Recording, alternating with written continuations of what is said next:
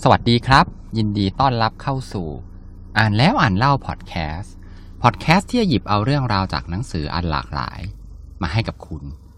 EP นี้ครับ ผมเลือกเอาหนังสือที่มีชื่อว่าสำเร็จได้สไตล์คนขี้เกียจครับ ที่หน้าปกนะครับเขาเขียนเอาไว้ว่า 57 เคล็ดวิธีให้คุณเนี่ยประสบความสำเร็จได้ แบบสบายกว่าใคร โดยที่ไม่ต้องเลิกขี้เกียจด้วยนะครับ เล่มนี้เนี่ยเป็นหนังสือแปลญี่ปุ่นนะฮะ ก็หนังสือนะครับก็จะยกเอาธีมที่เป็นเรื่องของความขี้เกียจนะฮะขึ้นมาให้ดูน่าสนใจ ซึ่งหลังจากที่อ่านจบเนี่ย ผมคิดว่ามันจริง ๆ มันไม่เชิงแบบขี้เกียจสัทีเดียวหรอกครับ อาจจะใช้คำว่าเป็นเคล็ดวิชาของคนที่ไม่ค่อยขยัน หรือว่าเป็นคนที่อาจจะไม่ค่อยมีระเบียบวินัยเท่าไหร่มากกว่านะฮะรวมๆแล้วเนี่ยครับก็คือจะเป็นเกี่ยวกับเทคนิคนะครับ วิธีการแนวคิดนะฮะที่ก็ น่าสนใจเลยทีเดียวมีหลาย ๆ เทคนิคเลยที่น่าเอาลองมาปรับใช้ดู ถึงแม้จะไม่ได้เป็นคนขี้เกียจก็เอาไปประยุกต์ใช้ได้ครับ เริ่มต้นเลยนะครับ ขอพูดถึงบทนำก่อนนะครับ ในบทนำเนี่ยผู้เขียนเขาได้พูดถึงเรื่องของแรงจูงใจนะครับ ก็คืออย่างเช่น การเรียนนะฮะการเรียนรู้เนี่ยพ่อแม่เนี่ยก็อาจจะคอยพร่ำบอกลูกตลอดเลยว่าเนี่ยเรา ต้องตั้งใจเรียนนะ เพื่ออนาคตของเรา อันนี้เป็นแรงจูงใจจากภายนอกนะครับ ก็คือเป็นคนอื่น พยายามจะมาสร้างแรงจูงใจให้กับเรา แต่ว่าการที่เด็กๆ เนี่ย เมื่อกี้เปรียบเทียบเรื่องของการเรียนไปแล้วใช่ไหมครับ เด็กๆ เนี่ยเวลาที่เขารู้ว่าจะได้ไปสวนสนุกเนี่ยเขาก็จะอยากไปมาก อันนี้เป็นแรงจูงใจจากภายในก็คือเป็นแรงจูงใจที่เกิดขึ้นภายในตัวของเราเองนะฮะแรงจูงใจก็จะมี 2 แบบนะครับ ส่วนอีกอันหนึ่งที่เป็นจุดสำคัญเลยของหนังสือเล่มนี้ครับ เรียกว่า แรงบีบบังคับครับ แรงบีบบังคับเนี่ยก็จะแบ่งออกเป็น 2 ประเภทเหมือนกัน อันแรกก็คือเป็นแรงบีบบังคับจากภายในนะฮะอันนี้ก็คือเราเนี่ยตั้งใจไว้ว่าเราจะวิ่งทุกวันนะครับ แต่อันเนี้ยมันจะมีจุดบอดอยู่ก็คือ แรงบีบบังคับจากภายในเนี่ยบางทีมันมันมีพลังไม่พอนะครับ ก็คือที่บอกว่าอยากวิ่งทุกวันเลย แต่ว่า ถึงเวลาครับพอเวลาขี้เกียจเนี่ยก็จะไม่ค่อยทำคนส่วนใหญ่ก็จะเป็นแบบนี้ครับ ก็คือคนขี้เกียจที่หนังสือเล่มนี้พูดถึงนั่นเองนะฮะส่วนอีกแรงหนึ่งนะครับ ก็คือเป็นแรงบีบบังคับจากภายนอกครับ อันเนี้ยก็คือเป็นคนที่คล้ายๆกับเมื่อกี้เนี่ยครับอยากจะวิ่งนะครับ แต่ว่าเขาใช้วิธีการว่าเขาเนี่ยไปที่ฟิตเนสนะครับแล้วก็ไปจ้างเทรนเนอร์แบบเสียตังค์นะครับ ก็คือจะมีคนมาคอยกระตุ้น ให้เขาเนี่ยวิ่งนะฮะอันนี้เป็นวิธีการที่ การใช้แรงบีบบังคับจากภายนอกนะครับโอเค ทีนี้เรามาเริ่มที่เนื้อหากันเลยนะครับ บทแรกเนี่ยผมที่ผมเลือกมาเนี่ยก็คือ เป็นเรื่องของความภาคเพียรแล้วก็ความคิดที่พลิกแพลงนะครับ บทนี้เนี่ยเขาพูดถึงคนขยันครับว่าคนขยันเนี่ยส่วนมากก็จะเป็นคนที่ภาคเพียรแล้วก็ใช้พลังจากภายในนะครับ แบบที่เมื่อกี้บอกไปเป็นพวกแรงจูงใจจากภายใน เวลาที่ทำงานเนี่ยใช้พลังไปสิบ ก็จะได้ผลลัพธ์สิบนะครับ แต่ว่าอันเนี้ยก็จะมีจุดบอดอยู่ก็คือบางทีมันจะทำให้เกิดความเครียดนะฮะ แต่คนขี้เกียจครับ คนขี้เกียจเนี่ยก็จะชอบหาวิธีพลิกแพลงนะครับทำยังไงถึงจะใช้พลังงานน้อย ใช้เวลาน้อย แต่ว่าได้ผลลัพธ์เยอะทำแบบนี้ก็จะเครียดน้อยกว่า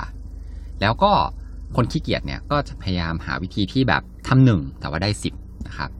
อันนี้เนี่ยก็ดูแล้วน่าสนใจนะครับ ก็คือจริง ๆ แล้วเนี่ยเขาแนะนำเราว่าเราเนี่ย ไม่ควรที่จะรีบลงมือแล้วก็ลุยงานไปเลย แบบว่าใช้ความเพียรพยายามเนี่ยเพียงอย่างเดียว ให้เราลองนึกหาวิธีพลิกแพลงที่จะ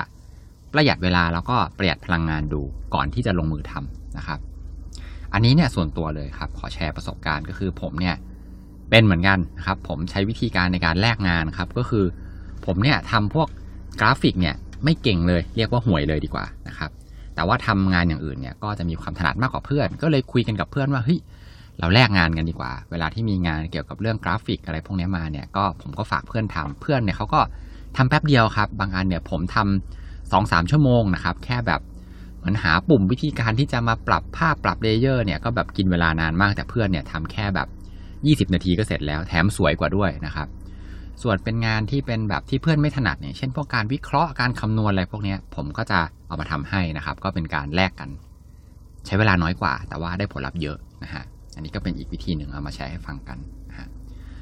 บทถัดมาครับของหนังสือบอกว่า อย่าเป็นคนขยันที่ไร้ความสามารถครับ ก็คล้ายๆกับข้อเมื่อกี้ครับ บางทีเนี่ย เราอาจจะไม่ได้เน้นที่ปริมาณนะครับ แต่ว่าเราเนี่ยเน้นที่คุณภาพนะครับ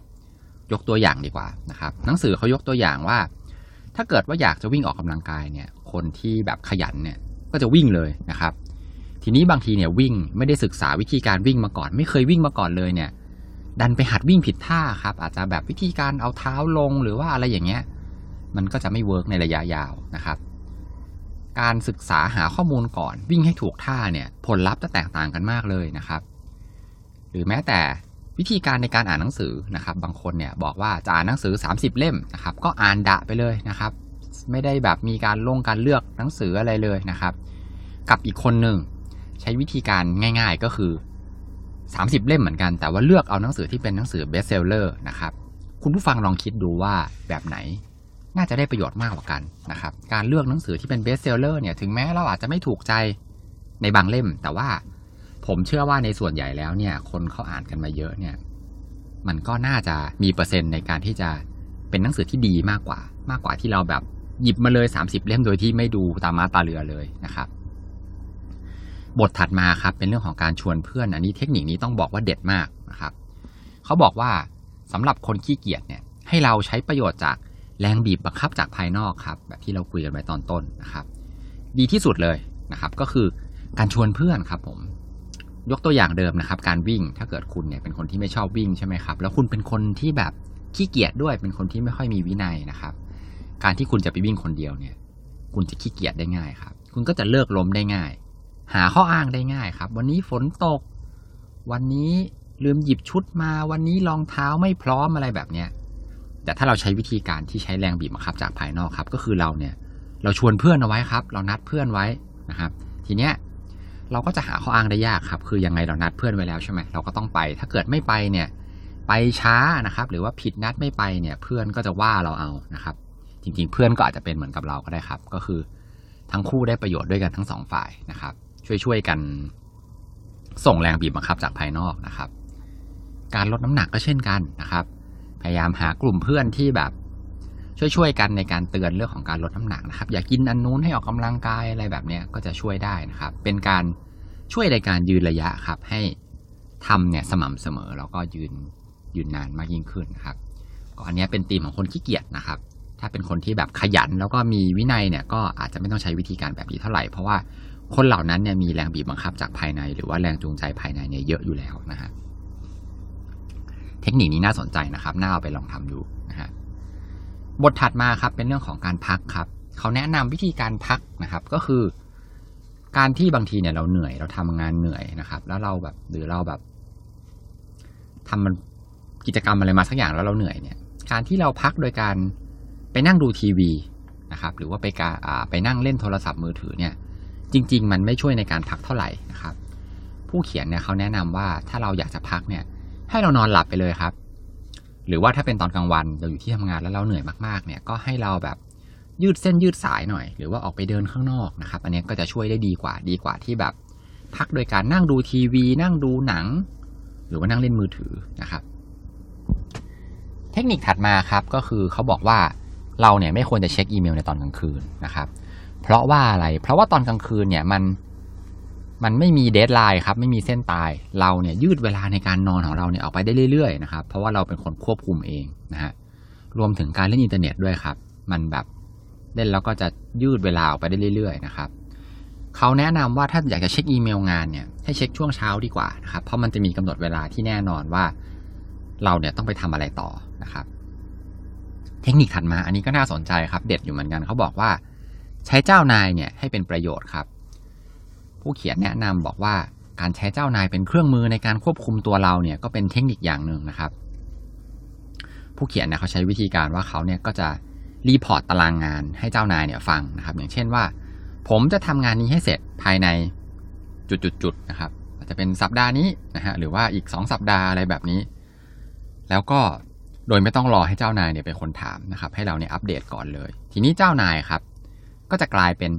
แรงบีบจากภายนอกของเราในทันทีเลยนะครับ เป็นเหมือนเป็นเครื่องเตือนเป็นรีมายเนอร์ให้เรานะครับ ถ้าเราเป็นคนขี้เกียจเนี่ยไม่ค่อยจะมีวินัยเนี่ยวิธีการนี้ดีมาก เพราะว่าเจ้านายเนี่ยจะต้องคอยมาตามถามความคืบหน้าเราเป็นระยะระยะนะครับ ก็เป็นการบีบให้เราเนี่ยจะต้องทำงานให้เสร็จภายในเวลาที่กำหนดนะครับ อันนี้เป็นเทคนิคที่น่าสนใจมาก เรื่องถัดมาครับ ผู้เขียนพูดถึงเรื่องของการเรียนออนไลน์ว่า การเรียนออนไลน์เนี่ยสำหรับคนขี้เกียจเนี่ยมันไม่ work นะครับ เพราะว่า อย่างที่รู้กันว่าคนขี้เกียจเนี่ยเป็นคนที่ขาดวินัยนะครับพอขาดวินัยปุ๊บเนี่ยมันก็กลายเป็นว่า เราไม่มีวันที่จะเรียนจบเลยครับ เพราะว่ายิ่งมันเป็นออนไลน์ใช่ไหมครับ มันไม่มีกำหนด deadline อะไรพวกนี้โอ้โหยิ่งยิ่งไปกันใหญ่เลยนะครับ ก็คือสมัครเรียนไปอย่างนั้นแหละ แต่ว่าไม่ได้เข้าไปเรียนเลยนะครับเขาบอกว่ามันเป็นเพราะว่าไม่มีแรงบีบบังคับนะครับ จากภายนอก ผู้เขียนครับเขาแนะนำว่าถ้าเกิดเรารู้ตัวว่าเราเป็นคนขี้เกียจเนี่ย ถ้าเราอยากเรียน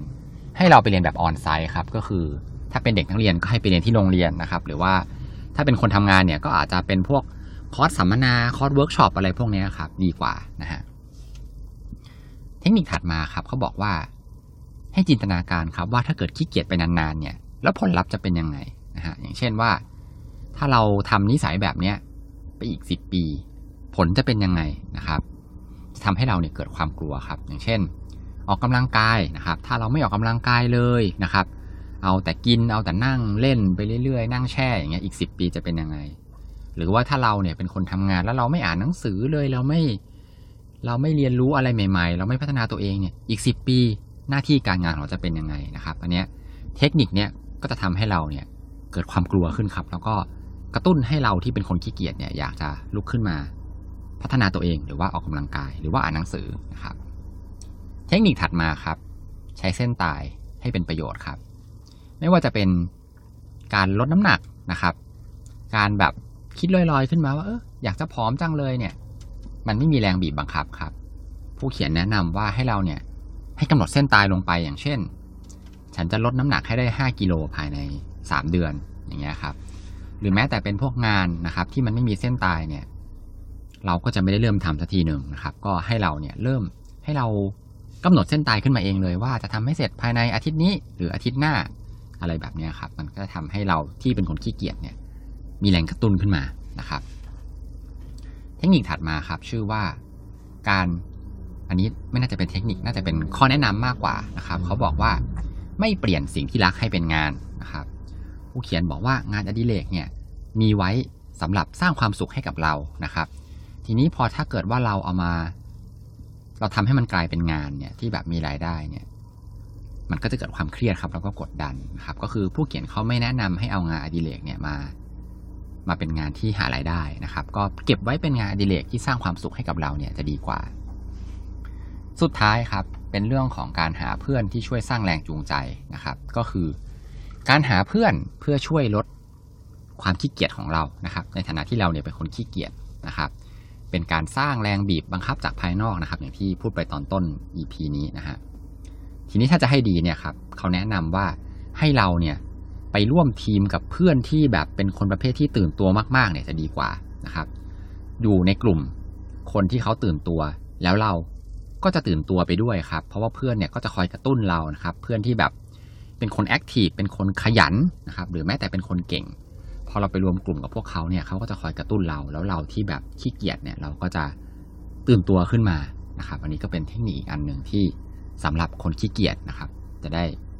มีความตื่นตัวมากยิ่งขึ้นนะฮะก็คร่าวๆประมาณนี้นะครับ โดยสรุปเป็นหนังสือเล่มเล็กๆครับ อ่านง่าย แล้วก็ก็แปลดีเลยทีเดียวนะครับ มีหลายเทคนิคเลยที่น่าสนใจแล้วก็ใครเอาไปใช้ก็ได้ครับ คุณไม่จำเป็นต้องเป็นคนขี้เกียจก็ได้นะครับ โอเคครับ สุดท้ายก่อนจะจบ EP นี้นะครับ ก็ขอให้ทุกคนมีความสุขในการอ่านหนังสือที่ชอบครับ แล้วพบกันใหม่ EP หน้า สวัสดีครับ